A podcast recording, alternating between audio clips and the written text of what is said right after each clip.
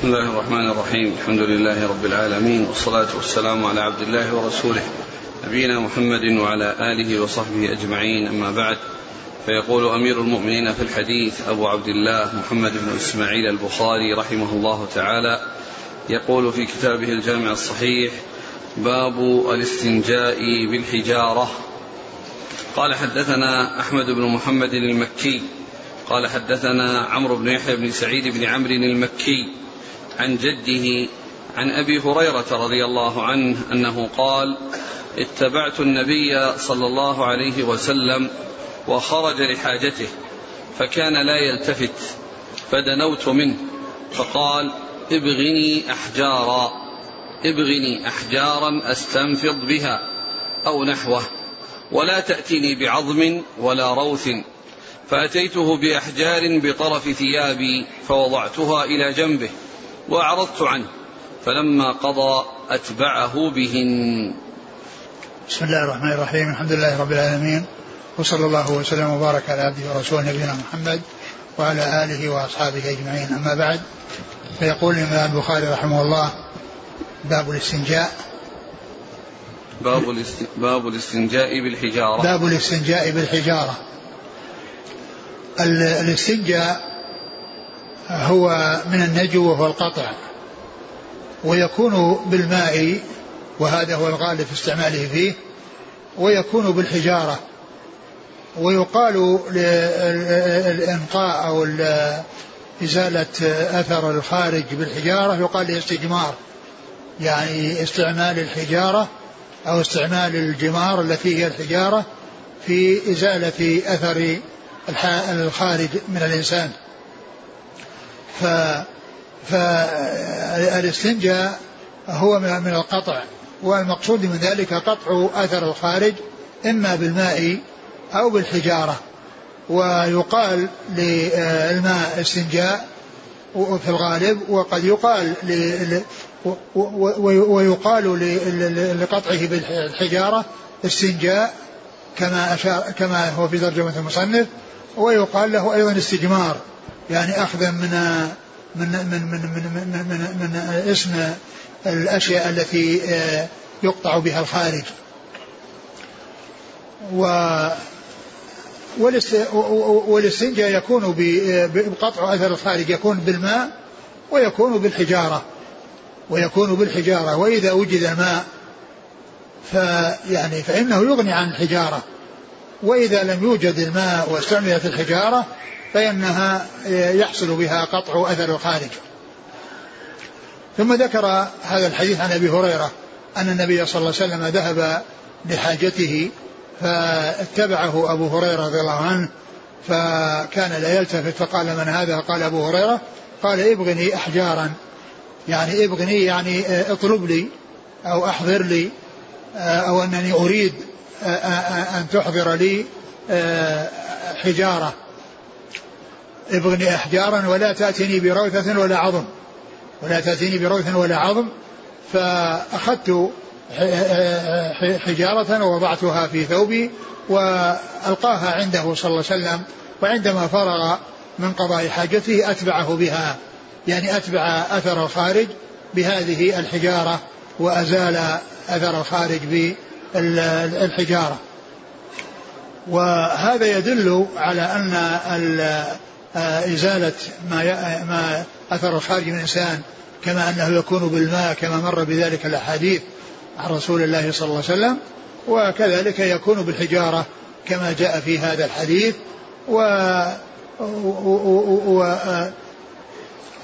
و... وهذا الذي جاء في هذا الحديث فيه ذكر أنه لا يأتيه بعظم ولا روث. وذلك أن أنه جاء في بعض الأحاديث أن العظم إنما هو طعام طعام إخواننا من الجن والروث إنما هو علف لدوابهم إنما هو علف لدوابهم فالرسول عليه الصلاة والسلام أرشده إلى أن لا يأتي بالروث الذي هو يكون طعاما أو علفا لدواب الجن وكذلك لا يأتي بالعظم الذي يكون طعاما لهم. كما ثبت بذلك الحديث عن رسول الله صلى الله عليه وسلم. أعد الحديث. قال اتبعت النبي صلى الله عليه وسلم وخرج لحاجته فكان تبع أبو هريرة رضي الله عنه صلى الله عليه وسلم يعني لخدمته. وهذا يدلنا على ما كان عليه أصحاب الرسول عليه الصلاة والسلام من الحرص على خدمة الرسول صلى الله عليه وسلم وملازمته ويعني مساعدته في الأمور التي يحتاج إليها وهذا يدل على فضل أصحاب الرسول صلى الله عليه وسلم ونبلهم وحرصهم وتنافسهم في خدمة الرسول الكريم صلى الله عليه وسلم. اتبعت النبي صلى الله عليه وسلم وخرج لحاجته فكان لا يلتفت. نعم كان في مشيه لا يلتفت عليه الصلاة والسلام. نعم ف فدنوت منه. نعم. فقال ابغني أحجارا أستنفض بها أستنفض بها. أستنفض بها يعني أنه يعني يستنجي بها أو يستجمر بها أو يزيل أثر الخارج يعني بها. نعم. قال ابغني أحجارا أستنفض بها أو نحوه. نعم. ولا تأتيني أو نحو هذه العبارة يعني. نعم. ولا تأتني بعظم ولا روث. نعم. ولا تأتيني بعظم ولا روث. هذا لما ذكر له الحجارة وخشي أنه آه يعني قد يأتي بشيء يعني لا يريده وهو الحجارة والروث لأنه قد يجدها ولا يجد الحجارة أو يجد بعض الحجارة ويجد يعني بعض العظم والروث فأرشده إلى أن لا يأتيه بشيء من الحجار من من العظام ومن الأرواث نعم. فأتيته بأحجار بطرف ثيابي يعني أحجار يعني عدد من الأحجار يعني بطرف ثيابه يعني أنه جعلها بطرف ثوبه فنثرها عنده أو ألقاها عنده صلى الله عليه وسلم. نعم. فوضعتها إلى جنبه نعم. وأعرضت عنه. فوضعتها إلى جنبه يعني جاءه من الخلف وضعها إلى جنبه وأعرض عنه انصرف عنه حتى لا يكون حوله وهو يقضي حاجته صلى الله عليه وسلم. نعم. فلما قضى أتبعه بهن. يعني فلما قضى حاجته أتبع آه، أثر آه، آه، يعني أتبع ذلك بهن أي بهذه الحجارة بمعنى أنه أزال أثر الخارج بهذه الحجارة الذي هو الاستجمار أو الذي هو الاستنجاء بالحجارة كما ترجم له البخاري أي من القطع لأن النجو هو القطع وهو قطع أثر الخارج بالحجارة. نعم. قال حدثنا أحمد بن محمد المكي. نعم. عن عمرو بن يحيى بن سعيد بن عمرو المكي. نعم. عن جده. نعم. سعيد. عن أبي هريرة. نعم. قال حدثنا أبو نعيم قال حدثنا زهير عن أبي إسحاق قال ليس أبو عبيدة ذكره ولكن عبد الرحمن بن الأسود عن أبيه أنه سمع عبد الله رضي الله عنه يقول أتى النبي صلى الله عليه وسلم الغائط فأمرني أن آتيه بثلاثة أحجار. فوجدت حجرين والتمست الثالث فلم أجده فأخذت روثة فأتيته بها فأخذ الحجرين وألقى الروثة وقال هذا ركس. ثم ذكر هذا الحديث عن أبي هريرة رضي الله عنه أن النبي صلى الله عليه وسلم طلب منه أن يأتيه بثلاثة أحجار أن يأتيه بثلاثة أحجار. وهذا يدل على يعني على الإيثار يعني بالأحجار عند قضاء الحاجة. وقد جاء من استجمر فليوتر. وهذا من من الآداب ومن الأخلاق الكريمة يعني السماء الوتر يعني في في أمور متعددة جاءت بذلك السنة عن رسول الله صلى الله عليه وسلم. قال ائتني بثلاثة أحجار. قال فالتمست فوجدت حجرين وأتيت بروثة. وأتيت بروثة يعني بدل الحجر الثالث. وكأن الأرض يعني ليس فيها أو ما حصل فيها حجارة فحصل حجرين وأتى بدل الحجر الثالث بروثة. فالرسول صلى الله عليه وسلم يعني رماها وقال إنها ركس. وجاء في بعض الروايات أنه طلب منه ثالث وأنه يعني قال ائتني بثالث. فيعني فهذا يدل على أن الروث لا يستعمل. وقال هنا إنه ركس. وقيل يعني معنى ذلك أنه رجس يعني أنه نجس. ولعل ذلك أنه كان يعني أو أنه جاء في بعض الروايات لا أتذكر الآن يعني مدى صحتها أنها روثة حمار ومن المعلوم أن أن روث الحمار أنه نجس وذلك بخلاف ما يؤكل لحمه كالبقر وال يعني والإبل فإن روثها طاهر وليس بنجس وهو الذي يعني يقال فيه أو يصدق عليه أنه آه، آه، علف الدواب وكذلك العظام التي هي عظام يعني ما يؤكل لحمه أنها تكون علفا ل آه، أنها تكون طعاما للجن. فقال إنها ركس فدل هذا على أن الروث أنه لا يستعمل سواء كان نجسا أو سواء كان طاهرا فإنه لا يستعمل لا يستعمل إذا كان نجسا لنجاسته كروث الحمير ولا يستعمل إذا كان من من من من, من مأكول اللحم لكونه علفا لكون الروث علفا لدواب الجن كما جاء ذلك في الحديث الصحيح عن رسول الله صلى الله عليه وسلم. ف آه، فهذا يدل على ما ترجم له المصنف من الاستنجاء بالحجارة وقطع أثر الخارج بالحجارة ودال أيضا على ما دل عليه الحديث السابق من أن الروث أنه لا يستعمل وإن كان مما لا يأكل لحمه فهو نجس وإن كان مما يأكل لحمه فهو من أجل أن أنه يكون طعاما لعلف طعاما وعلفا لدواب الجن كما ثبت بذلك الحديث عن رسول الله صلى الله عليه وسلم. اقرأ الحديث. قال رضي الله عنه. عن عبد الله رضي الله عنه يقول عن عبد الله؟ نعم. نعم عبد الله عبد الله مسعود نعم. أنا قلت أبو هريرة أنا خطأ. نعم. يقول أتى النبي صلى الله عليه وسلم الغائط فأمرني أن آتيه بثلاثة أحجار فوجدت حجرين والتمست الثالث فلم أجده. فأخذت روثة فأتيته بها فأخذ الحجرين وألقى الروثة وقال هذا ركس. وهذه يعني هذا يعني حديث ابن مسعود يعني فيه أن, أن أنه ما قال له أنه لا يأتيه بروث ولا عظم كما قال لأبي هريرة ولهذا أتى بهذا اجتهادا منه لأنه ما وجد إلا حجرين فظن أن الروث أنه يقوم مقام مقام الحجارة. فالرسول عليه الصلاة والسلام ألقى الروثة وأخذ الحجرين. نعم. انتهى؟ قال حد نعم. نعم. قال حدثنا أبو نعيم. هو الفضل بن دكين. عن زهير. بن معاوية. عن أبي إسحاق. أبو إسحاق هو عمرو بن عبد الله الهمداني السبيعي. قال ليس أبو عبيدة ذكره ولكن عبد الرحمن بن الأسود. آآ آه، آآ آه، أبو إسحاق يروي الحديث من طريق أبي عبيدة ويرويه من طريق عبد الرحمن بن الأسود. ومن المعلوم أن رواية أبي عبيد الله عن أبيه منقطعة لأنه لم يسمع منه. فكان عند أبي عند أبي إسحاق من الطريقين.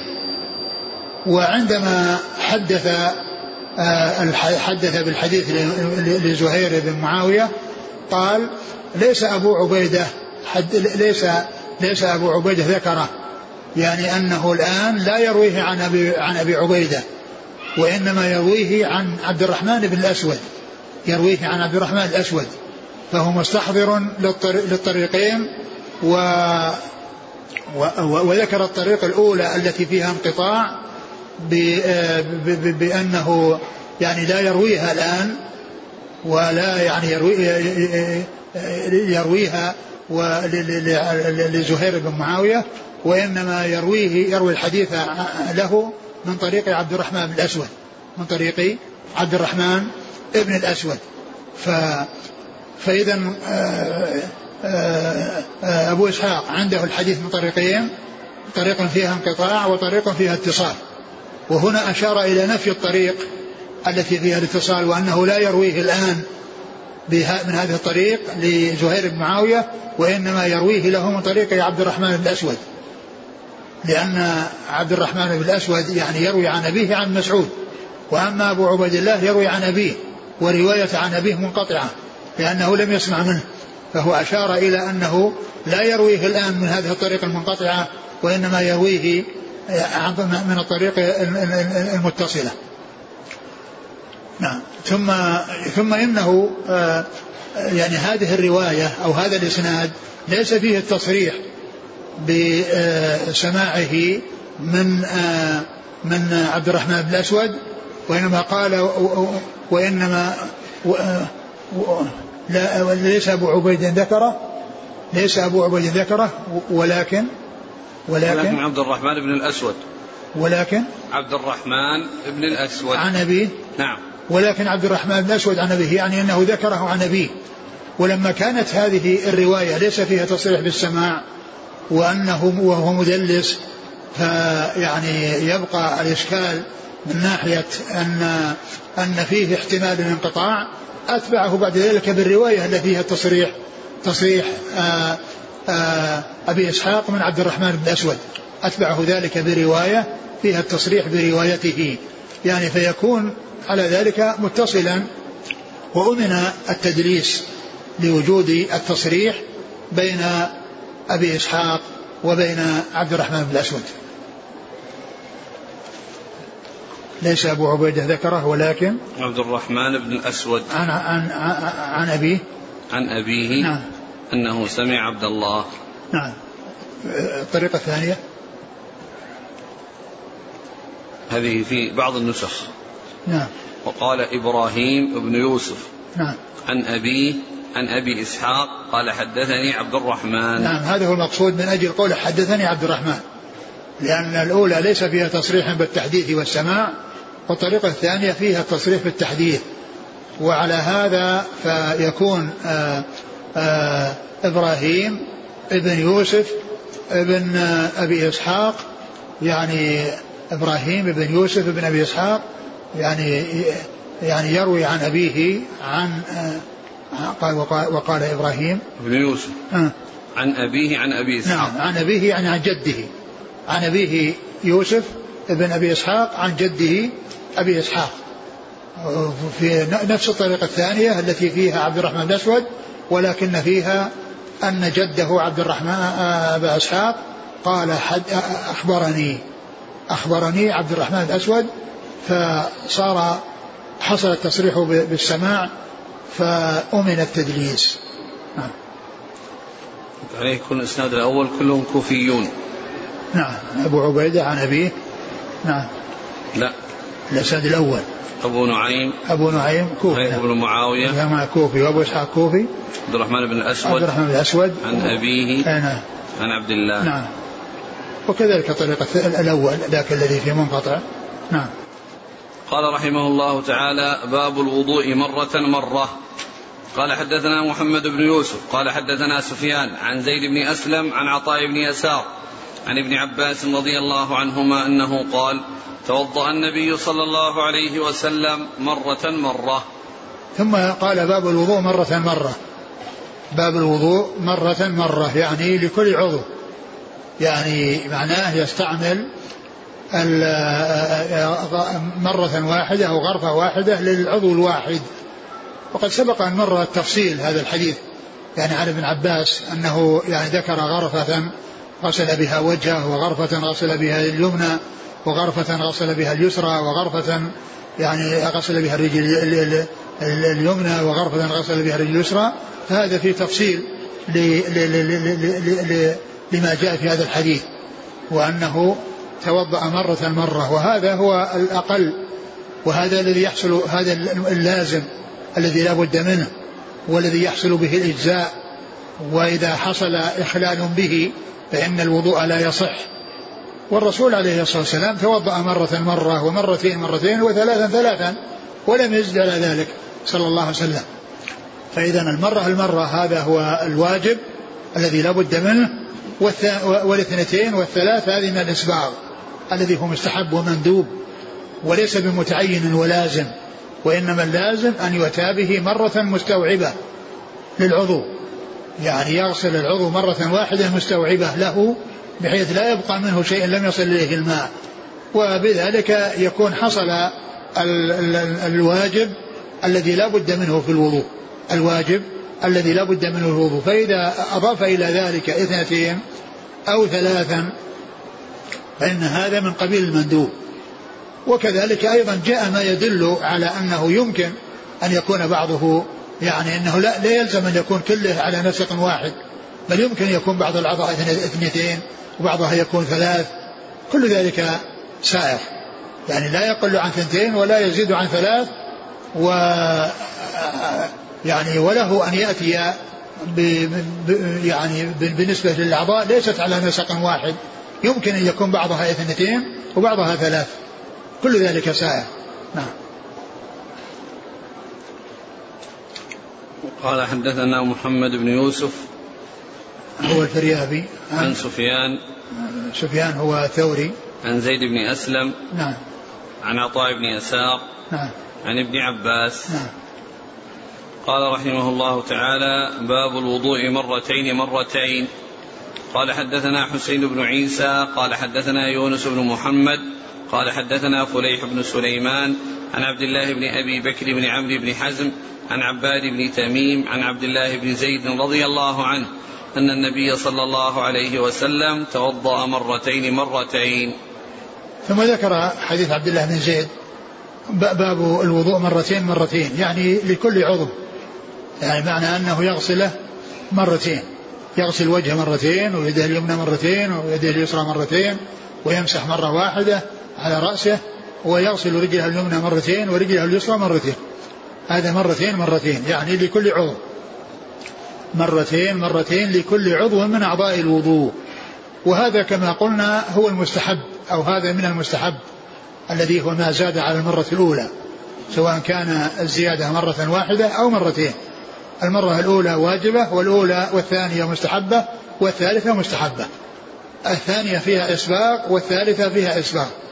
الثانية فيها إسباق والثالثة فيها إسباق وهما مستحبتان والأولى لازمة متعينة واجبة لا يصح الوضوء بدون استيعاب آه، جميع الأعضاء فيها أي المرة الواحدة.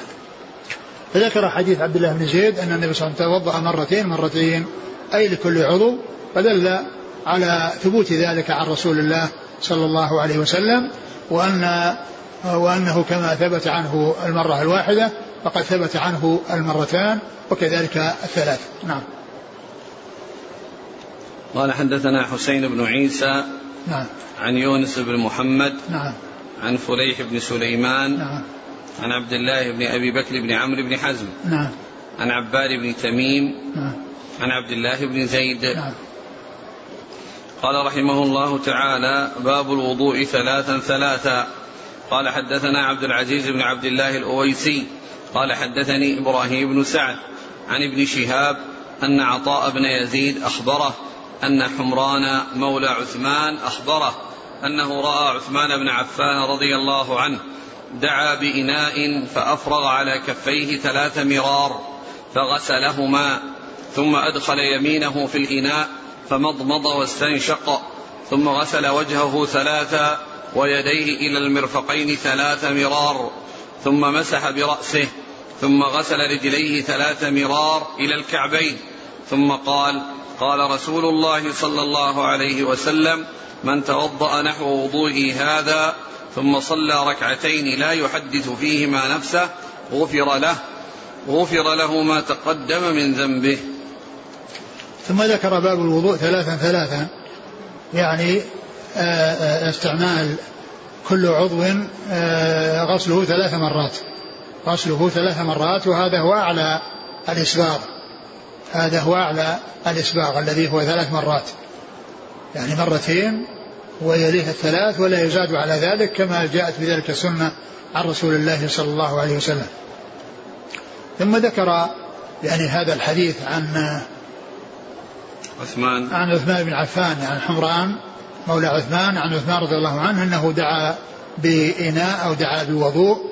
فتوضأ فتمضمض واستنشق وغسل يعني وجهه ثلاثا ثم غسل يديه إلى المرفقين ثلاثا ومسح برأسه وغسل رجليه إلى الكعبين ثلاثا فهذا فيه التثليث يعني في أعضاء الوضوء وهو كما ترجم له المصنف في قوله باب الوضوء ثلاثا ثلاثا ولا يزاد على ذلك كما جاءت بذلك السنة عن رسول الله صلى الله عليه وسلم نعم. قال حدثنا عبد العزيز بن عبد الله الأويسي. نعم.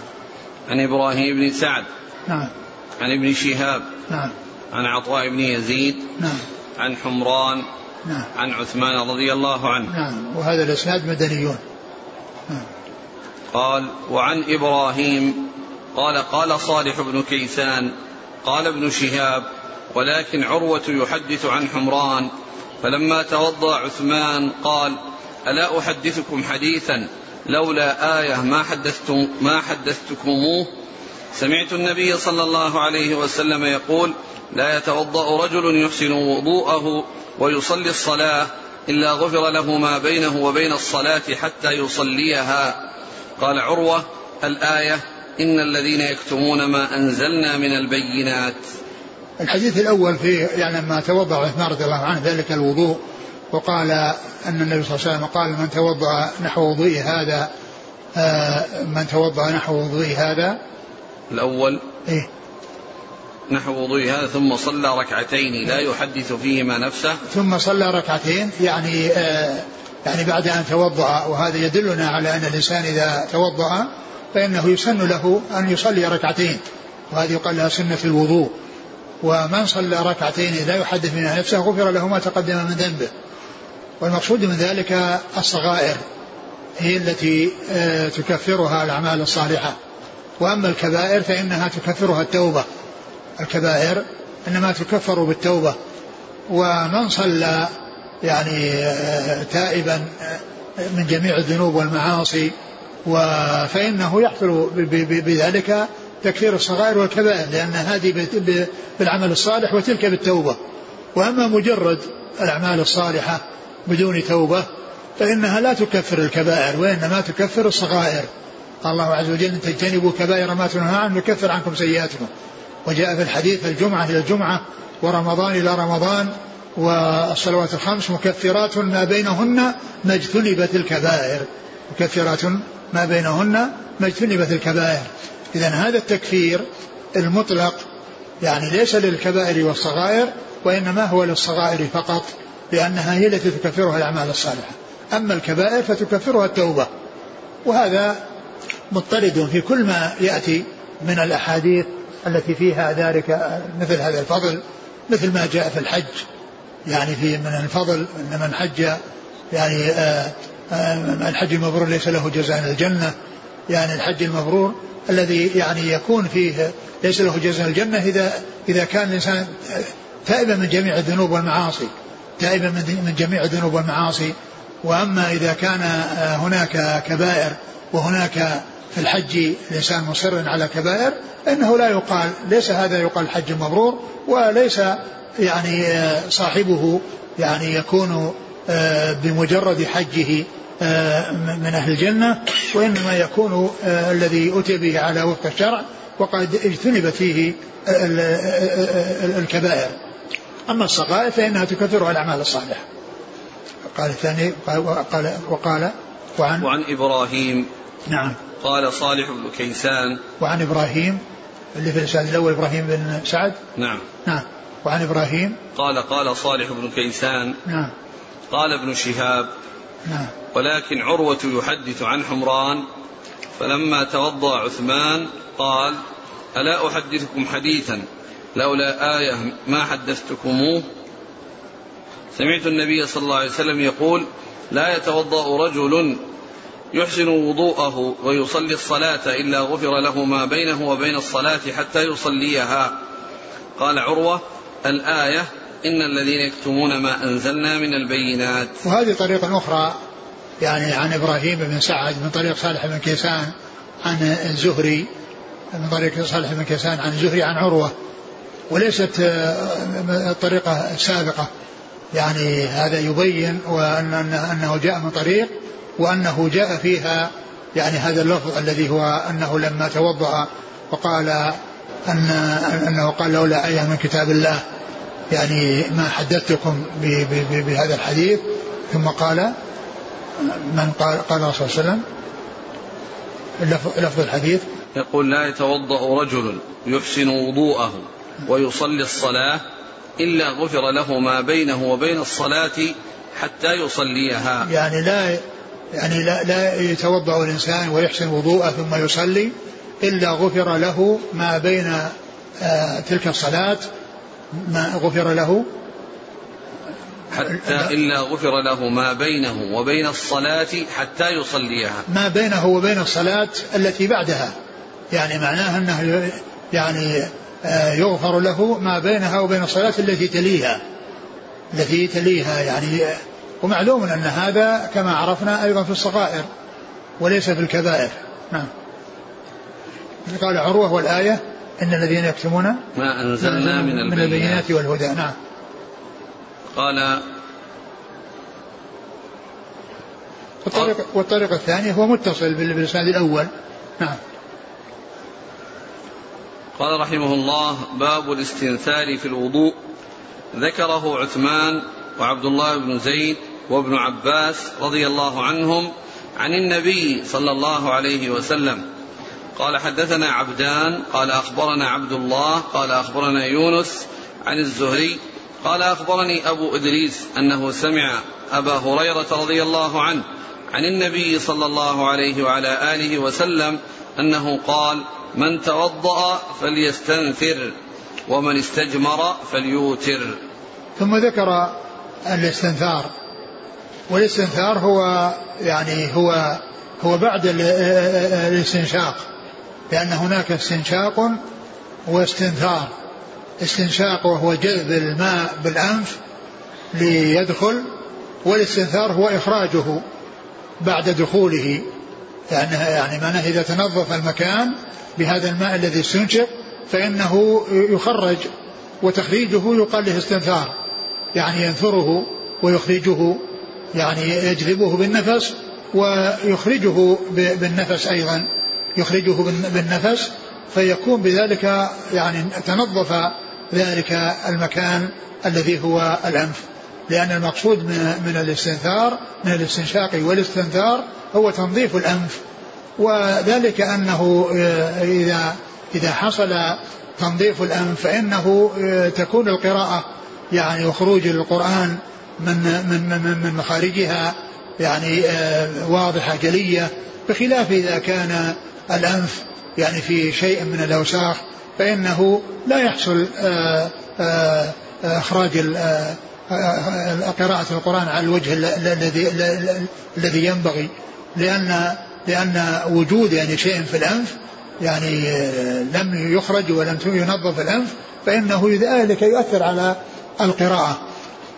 فيكون آه، آه، المشروع في, في الوضوء أن الإنسان يستنشق ويستنثر يستنشق الماء يجذبه إلى داخل أنفه وينثره وسواء يعني أخرجه باستعمال اليد وبمساعدة اليد في إخراجه أو بالنفس الذي يكون فيه إخراجه. هذا هو المقصود بالاستنثار وهو وهو متصل بالاستنشاق. لأن أحيانا يذكر الاستنشاق وأحيانا يذكر الاستنثار وكل منهم مطلوب مع الآخر فإذا ذكر الاستنشاق معناه فيه. معه استنثار. وإذا ذكر الاستنثار معه معه استنشاق. لأن لأن الاستنثار ما يكون إلا بعد الاستنشاق. لا يكون الاستنثار إلا بعد وجود الاستنشاق لأن الاستنشاق جذبه للداخل والاستنثار إخراجه. فإذا المقصود يعني من ذلك هو الجمع بين الأمرين يعني يستنشق ويستنثر لأن المقصود من ذلك تنظيف الأنف. نعم. ومن استجمر فليوتر. ومن استجمر فليوتر يعني معناه أنه عند الاستجمار أن الإنسان يوتر يعني يأتي بثلاثة أحجار. نعم. يعني يوتر بثلاثة أحجار أو خمسة أحجار إذا لم يحصل إنقاذ الثلاثة. يعني يكون على وتر. نعم. يقول باب الاستنثار في الوضوء. ذكره عثمان وعبد الله بن زيد وابن عباس عن النبي صلى الله عليه وسلم. يعني جاء في أحاديث لهم. أقول جاء في أحاديث لهم يعني جاء في أحاديث لهم يعني مثل ما جاء عن أبي هريرة. نعم. قال حدثنا عبدان. عبدان هو لقب لعبد الله بن عثمان المروزي. عبدان لقب وصاحب اللقب عبد الله بن عثمان المروزي. وهذا اللقب من الذي فيه نحت لأن الألقاب أحيانا تكون منحوتة من الأسماء. فعبد الله يعني نحت منه أو أخذ منه لقب عبدان. كما أنه أيضا يؤخذ لقب عباد. لأن عبد الله يعني بعض يعني من يلقب عباد إنما اسمه عبد الله. فهو يعني لقب منحوت من الاسم أو مشتمل على حروف الاسم. وهذا يعني موجود مثل عبد الرحمن بن عثمان عبد الرحمن إبراهيم الدمشقي يقال له دحيم. عبد الرحمن مأخوذ من عبد الرحمن. وقال له دحيم فالألقاب أحيانا تكون من الأسماء. وعبد الله الذي معنا هو عبد الله بن عثمان المروزي شيخ البخاري هو اسمه عبد الله بن عثمان. ومعرفة الألقاب لها فائدة ولهذا يعتبرونها نوع من أنواع علوم الحديث. لأن الإنسان إذا عرف الاسم وعرف اللقب لا يلتبس عليه الأمر. فيما إذا ذكر مرة بلقبه ومرة باسمه. وإذا كان لا يعرف يظن أن أن الشخص الواحد شخصين. يظن عبدان اسم وعبد الله بن عثمان اسم آخر شخص آخر. لأن فائدته لا يظن الشخص الواحد شخصين. يعني معرفة فائدة الألقاب ومعرفتها ألا يظن الشخص الواحد شخصين. فيما إذا ذكر باسمه مرة وذكر بلقبه مرة فإن الذي لا يعرف يظن أن هذا غير هذا والواقع أن هذا هو هذا. فهذه فائدة معرفة الألقاب. فائدة معرفة الألقاب ألا يظن الشخص الواحد شخصين ومن الألقاب ما يكون منحوت ومنه ما ليس منحوت مثل الأعمش والأعرج. هذه ما لها علاقة بالنحت. هذا عبد الرحمن بن هرمز وهذا يعني سليمان وهذا سليمان بن مهران. فمن الألقاب ما يكون بالنحت من الاسم وبعضها ما لا صلته بحروف الاسم. ما لا صلة له بحروف الاسم. نعم. عن عبد الله. عبد الله هو ابن مبارك المروزي. يعني كلهما مروزيان. نعم. عن يونس. يونس بن يزيد الأيلي. عن الزهري. نعم. عن أبي إدريس. عن أبي ادريس الخولاني وهو عائد الله. نعم. عن أبي هريرة. نعم. قال رحمه الله تعالى باب الاستجمار وترا. قال حدثنا عبد الله عبد الله بن يوسف. قال أخبرنا مالك عن أبي الزناد عن الأعرج عن أبي هريرة رضي الله عنه أن رسول الله صلى الله عليه وسلم قال إذا توضأ أحدكم فليجعل في أنفه ثم ثم لينثر. ومن استجمر فليوتر. وإذا استيقظ أحدكم من نومه فليغسل يده قبل أن يدخلها في وضوئه فإن أحدكم لا يدري أين باتت يده. ثم ذكر باب الاستجمار وترا. باب الاستجمار وترا. باب الاستجمار وترا. يعني هناك ذكر الاستنثار في الباب السابق وهنا ذكر الإيثار بالاستجمار. الايثار بالجمار عند عندما يستجمر. والحديث يعني في الحديث السابق نفس ذكر ذكر الاستجمار ومن استجمر فليوتر. ولكن ولكنه رحمه الله على عادته في ذكر التراجم المتعددة والاستدلال عليها بأحاديث تدل على تلك الموضوعات التي أراد بيان الحكم عليها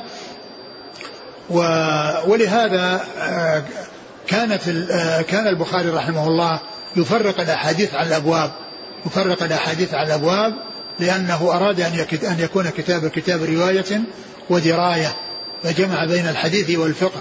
ولهذا يقولون فقه البخاري في تراجمه لأنها تدل على عناية وعلى آه، يعني تمكن يعني في الحديث كما أنه متمكن في أنه متمكن في الفقه كما أنه متمكن في الحديث ولهذا كان كتابه جامعا بين الرواية والدراية بين الرواية ذكر الحديث وسوقها بأسانيدها ومتونها ودراية بكونه يترجم تراجم ويأتي بالأحاديث مفرقة ومقطعة من أجل أن يكون كتابه جامعا بين الفقه والحديث جامعا بين الرواية والدراية. ثم ذكر حديث أبي هريرة قال قال صلى الله عليه وسلم إذا توضأ أحدكم فليجعل في أنفه ثم لينثر. ثم ذكر هذا الحديث عن أبي هريرة وفيه وفيه الاستنشاق والاستنثار. يعني قال يجعل في أنفه هذا هو الاستنشاق. لأنه جعل في أنفه يعني شيئا استنشقه ثم إنه يخرجه لأن المقصود من ذلك التنظيف. فيدخل الماء يعني طاهرا نظيفا فيخرج يعني به ما يعني علق به من أوساخ من داخل من داخل الأنف. فهذا فيه ذكر الاستنشاق مع الاستنثار يعني يجعل في أنفه يجعل أنفه في في, في كونه يستنشقه ويدخله إلى الداخل ثم يخرجه. فالحديث السابق فيه ذكر الاستنثار بدون بدون الاستنشاق. وهنا فيه الجمع بينهما. نعم. ومن؟ ومن استجمر؟ ومن استجمر فليوتر. ومن استجمر فليوتر. وهذا هو محل الشاهد. وهذا نفس لفظ الحديث السابق. ومن استجمر فليوتر. نعم. ومن؟ قال وإذا استيقظ أحدكم من نومه فليغسل يده قبل أن يدخلها في وضوئه فإن أحدكم لا يدري أين باتت يده. وهذا أيضا في أدب من آداب الوضوء وهو أن الإنسان إذا قام من نومه فإنه آه، لا يدخل يده في الإناء قبل أن يغسلها خارج الإناء ثلاثا قال يخرج أن يغسل يديه خارج الإناء ثلاثا فقال فإنه لا يدري أين باتت يده. لا يدري أين باتت يده يعني لا يدري ماذا حصل لها. وقد يكون يعني الإنسان في حال نومه يعني مس يعني شيئا من من الأشياء التي يكون فيها شيء من التلوث وهو يحتاج إلى أن ينظفها أن ينظفها وأن يعني لا يدخل يده بالماء الذي هو طاهر يريد أن يتوضأ منه. وهذا يعني هذا هذا الأدب مطلوب في جميع الأحوال مطلوب في جميع الأحوال حتى لو لم يكن قائما من النوم. يعني مثل الحديث الذي مر بنا حديث حديث عثمان رضي الله عنه أفرغ قال يعني حديث عثمان الذي الذي مر بنا إيش قال؟ عثمان فيه في أوله فغسل يديه. أنه رأى عثمان بن عفان دعا بإناء فأفرغ على كفيه ثلاث مرات هذا فأفرغ على كفيه ثلاث مرات يعني حتى لم يكن قائم من النوم. حتى يعني هذا هذا الأدب مطلوب سواء قام من النوم أو لم يقم من النوم. لكنه آكد إذا كان إذا كان من النوم وآكد إذا كان في النوم الطويل مثل نوم الليل. لأنه جاء في بعض الأحيان أين باتت؟ ومعلوم أن البيتوتة إنما تكون في الليل. البيتوتة استعمالها إنما يكون في الليل. ولكن الحديث مطلق هنا. قال يعني والإنسان قد يعني يحصل له في في نومه وقد يكون يعني ينام في النهار مثل نوم الليل أو قريب من نوم الليل. وقد يكون بعض الناس أيضا يعني ما ينام بالليل وينام بالنهار. فيعني يكون الإنسان عندما يقوم من نومه في جميع الأحوال ليلا أو نهارا فإن فإنه يغسل يديه خارج الإناء. يغسل يديه خارج الإناء وكذلك أيضا لو لم يكن قائما من النوم كما جاء في حديث عثمان المتقدم. نعم. وإذا استيقظ أحدكم من نومه فليغسل يده قبل أن يدخلها في وضوئه. فإن في وضوئه يعني في, في الماء الذي الذي يتوضأ منه. يعني لأنه كان يتوضأ في أواني يعني قال يدخلها في وضوءه يعني في الإناء الذي فيه الماء الذي يتوضأ منه. نعم. فإن أحدكم لا يدري أين باتت يده. نعم. أحدكم لا يدري أين باتت. قد يكون حصل يعني لها شيء من بأن وضعها في يعني على فرجه أو على دبره وعلق بها شيء أو اتصل بها شيء. نعم. قال حدثنا عبد الله بن يوسف. نعم. عن مالك عن أبي الزناد. أبو الزناد هو عبد الرحمن عبد الله بن ذكوان وهو لقب على صيغة الكنية وليس بكنية هو أبو عبد الرحمن كنيته أبو عبد الرحمن ولقبه أبو الزناد وهو لقب على صيغة الكنية مثل أبو هريرة يعني آه، هو يعني كنية ولكنها يعني يكن بأبو هريرة ولكنه يعني هو, هو لقب. نعم. عن الأعرج. الأعرج عبد الرحمن بن هرمز والأعرج لقبه. نعم. عن أبي هريرة نعم. إسناد مدنيون. نعم. قال رحمه الله تعالى باب غسل الرجلين ولا يمسح على القدمين.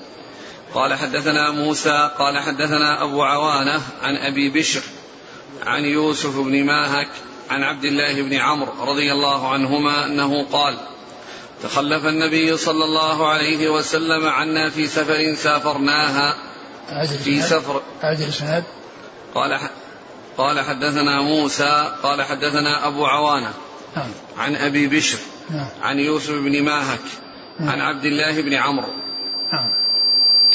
قال تخلف النبي صلى الله عليه وسلم عنا في سفرة سافرناها فأدركنا وقد أرهقتنا وقد أرهقنا العصر. فجعلنا نتوضأ ونمسح على أرجلنا. فنادى بأعلى صوته ويل للأعقاب من النار. مرتين أو ثلاثا ثم ذكر باب غسل الرجلين ولا يمسح على القدمين. ولا يمسح نعم على القدمين. على القدمين باب غسل الرجلين ولا يمسح على القدمين. يعني أن فرض الرجل الرجلين الغسل إذا كانتا مكشوفتين. وأما إذا كانتا آه، مغطى مغطاة بما بما يغطي الكعبين كالخفاف أو الجوارب فإن الإنسان يمسح عليهما إذا أدخلهما على طهارة. إذا أدخل رجليه في الخفين أو في الجوربين. على طهارة فإنه يمسح يعني يوما وليلة للمقيم وثلاثة أيام بلياليها للمسافر كما جاءت بذلك السنة عن رسول الله صلى الله عليه وسلم. أما إذا كانتا مكشوفتين فحكمهما الغسل وليس المسح. حكمهما المسح وليس الغسل وليس المسح. و ولهذا يعني الرسول ذكر هذا الحديث عن عبد الله بن عمرو أن أنهم كانوا ينتظرون كانوا مع النبي صلى الله عليه وسلم في سفر وكانوا يعني وقد تآخر عنهم وكانوا ينتظرونه. فلما يعني ضاق الوقت عليهم أرادوا أن يتهيأوا للصلاة فأسرعوا يتوضؤون فحصل من بعضهم أن أن أنه لم يصل الماء إلى إلى عقبيه فصارت أعقابهم تلوح يعني أنه ما وصل إليها الماء فصارت على هيئتها التي آه التي هي عليها حيث لم يصل إليها الماء لأنه يتبين المكان الذي يتوضأ الذي غسل والذي لم يغسل. ولهذا الرسول صلى الله عليه وسلم رأى رجل في قدمه لمعة لم يصل إليها الماء أمره بالوضوء والإعادة لأنه لا بد من الاستيعاب للعضو لابد من الاستيعاب العضو ف فكانوا يمسحون يعني يغسلون غسلا خفيفا يعني كانوا يغسلون غسلا خفيفا ويعني وذلك أن الوقت يعني أرهقهم ولكن حصل من بعضهم أن الماء لم يصل إلى عقبيه والعقبان هما ما وراء ما وراء الكعبين من الخلف المنخفض الذي يعني يكون وراء الكعبين في القدمين آه هذه هي العقاب. فكان فكانت تلوح بياضا فقال عليه الصلاة والسلام ويل العقاب من النار ويل العقاب من النار. فدل على أنه لا بد من الغسل. وأنه لا يكفي المسح. أنه لا يعني يكفي المسح الذي لم يستوعب. وأما الغسل الخفيف الذي يستوعب فهذا هو الأقل المجزي ولهذا يقال للغسل الخفيف يقال المسح. ويقال يعني تمسح فلان يعني توضأ وضوءا خفيفا. ف ف يعني فلا يمسح على القدمين المسح الذي يعني لا يستوعب لا يستوعب القدم. وإنما يعني يغسلها حتى يكون مستوعبا سواء كان مرة واحدة التي هي الأقل المجزئ أو ما زاد على ذلك التي هي الإثنتين والثلاث كما سبق سبقت بذلك الأحاديث عن رسول الله صلى الله عليه وسلم. ف فقوله صلى الله عليه وسلم العقاب من النار دل هذا على أنه يجب غسل العضو جميعا وأنه لا يكفي أن يعني يمسح بعضه أو يغسل بعضه دون بعضه وأنه لا بد من استيعابه في الغسل. وما جاء من التعبير في بعض الروايات وبعض الأحاديث ذكر المسح المقصود به الغسل الخفيف. لكن الغسل الخفيف الذي لا يستوعب لا يجزي وإنما الذي يستوعب هو الغسل الذي يكون مستوعبا ولو كان يعني غسلا خفيفا.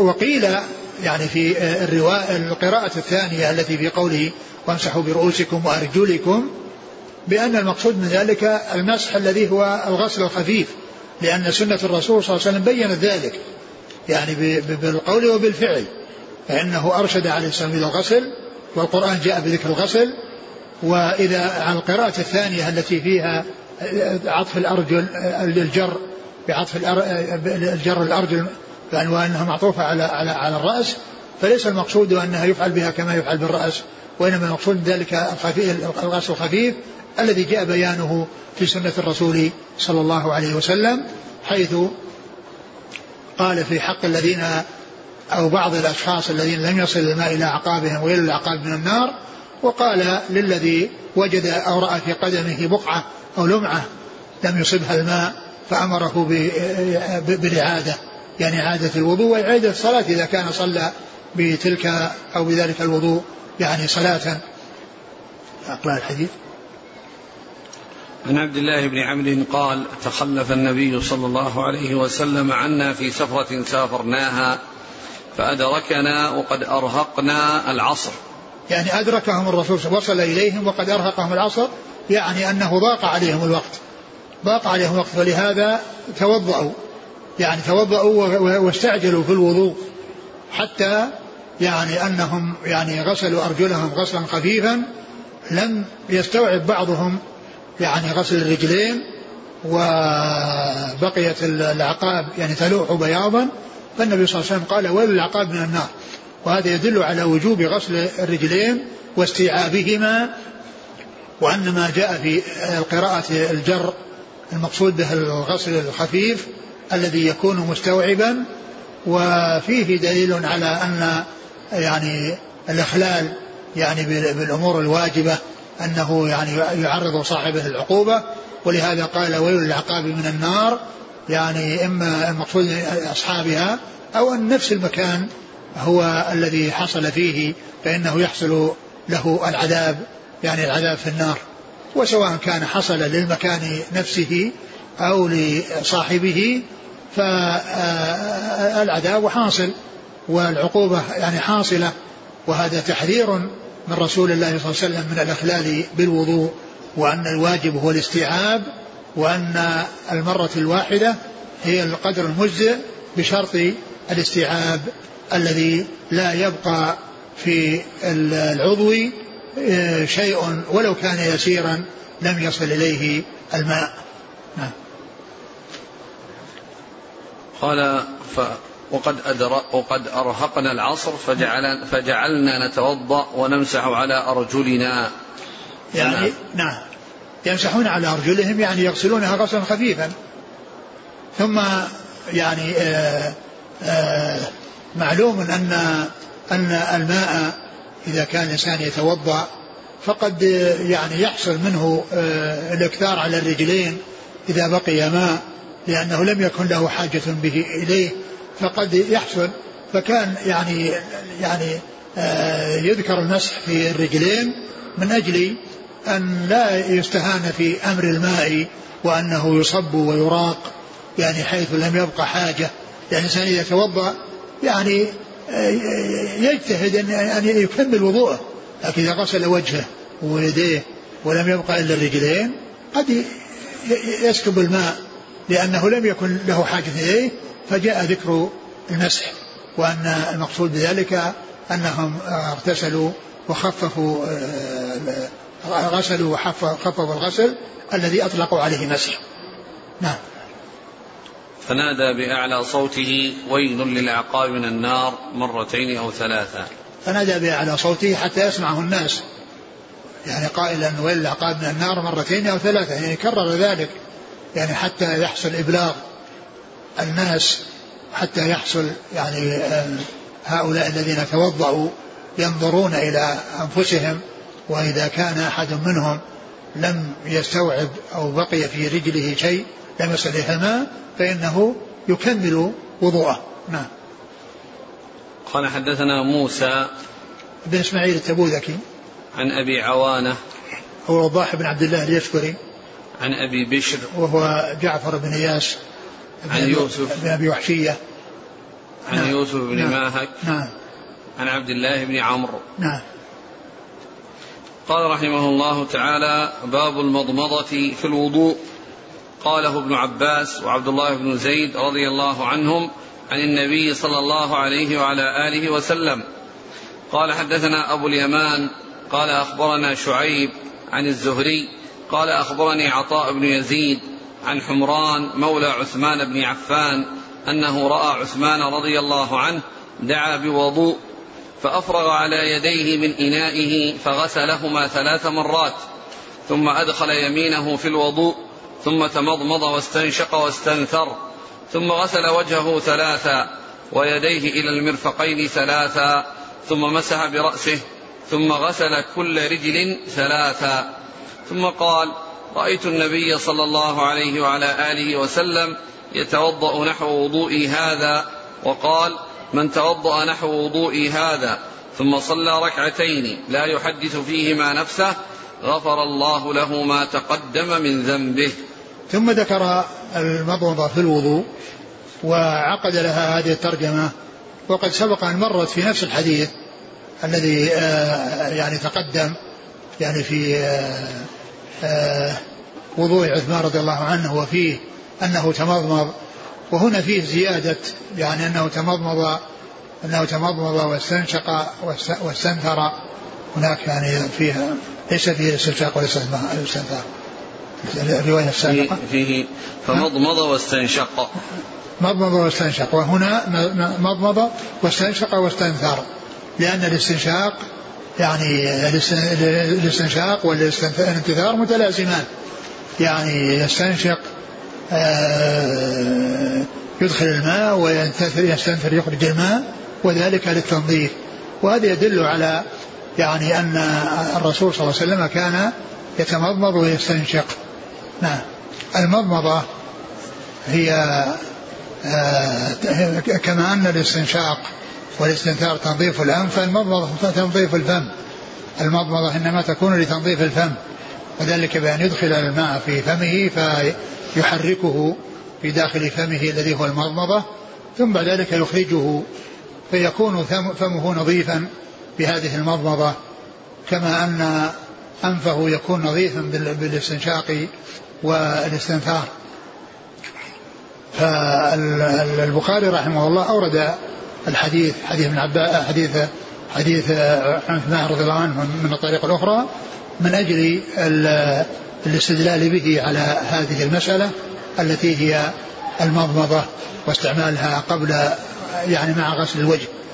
ولهذا بعض أهل العلم يعني يقول يعني غسل الوجه ومنه المضمضة والاستنشاق.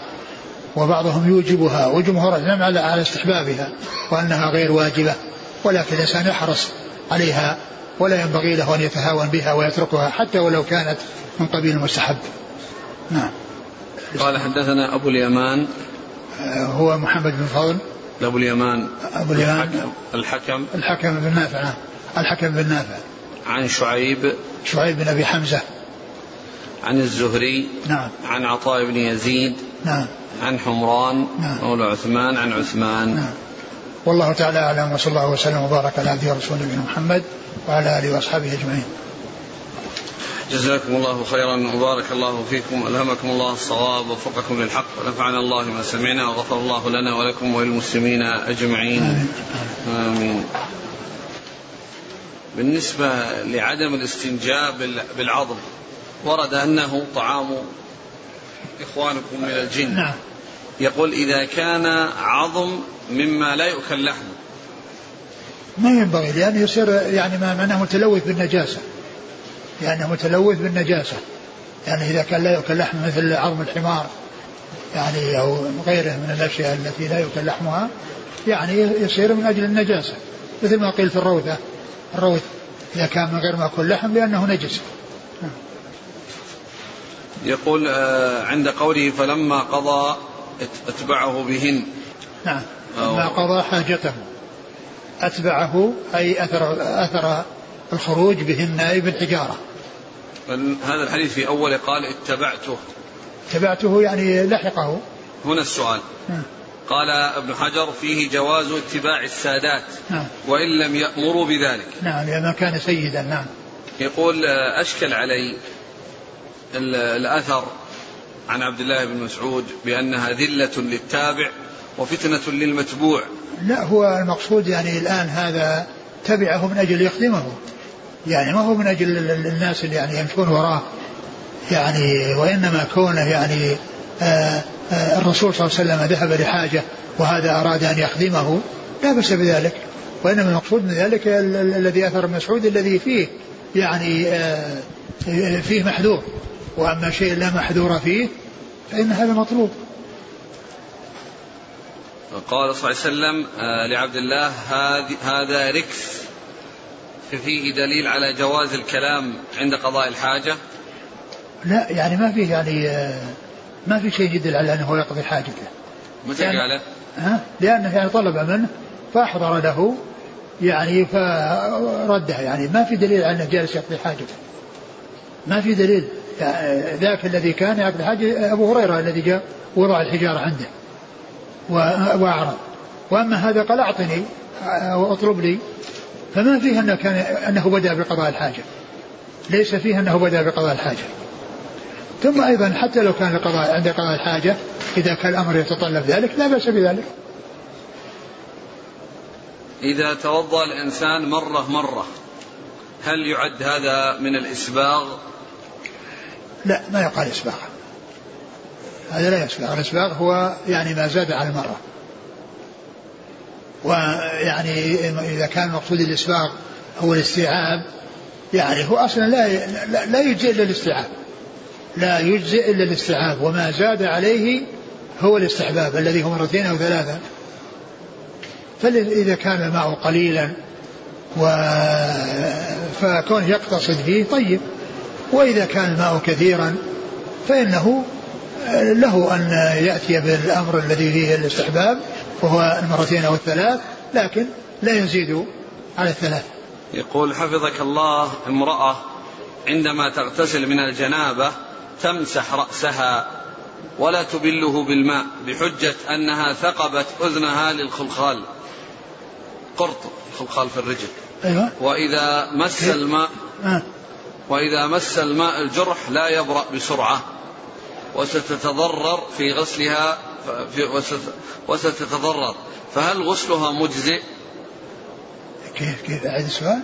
امرأة عندما تغتسل للجنابة تمسح رأسها مسح. مسح بدون غسل؟ أي. لا لا يجزي بحجة أن في أذنها ثقب. هذا أقول هذا أمر يسير يعني قضية الثقب. يعني ما تترك يعني في الواجب الاحتمال يعني ثقب في أذنها أمره سهل وأمره يسير. يعني تفعل وتغتسل وليس ولا عليها إلا العافية إن شاء الله. يقول هذا توضأت مرة ورأيت وأنا راكع في الركعة الأولى بقعة يابسة أقل من الدرهم فمسحتها بما في القدم من أثر؟ وكان بها أثر من ماء. كيف كيف كيف؟ توضأت. كيف يعني توضأ بعدين بقي الماء. يعني حتى وهو يصلي. أقول بقي الماء يعني حتى صار في الصلاة. إذا كان يتوضأ مباشرة يصلي ممكن. نعم. يصلي في البيت. يتوضأ يصلي في البيت. والله إذا كان الأمر كذلك إذا كان كذلك ف والماء موجود والبلل يعني موجود بحيث أنه إذا استوعبه. يعني لكن هذا يعني ما لا يكفي لأنه لأنه إذا كان صلى شيء من الصلاة معناه أنه مضى شيء منها وهو غير وهو غير متوضأ أما إذا كان يعني آه، ما دخل في الصلاة وأنه يعني آه، مسح حتى يعني الماء جرى عليها وأنه ذهب ذلك المكان. وأما إذا كان دخل في الصلاة فإنه دخل فيها وهو غير غير متطهر. ما يكفي أن يمسح وهو في الصلاة. ما يكفي. أما إذا كان لم يدخل الصلاة ومسح ولم يحتاج إلى أنه يذهب إلى الماء لا بأس يكفي. لكن لو لابد أن تكون دخوله في الصلاة في كرة الإحرام وهو كامل الوضوء. جزاكم الله خيرا. سبحانك اللهم وبحمدك أشهد أن لا إله إلا أنت أستغفرك وأتوب إليك.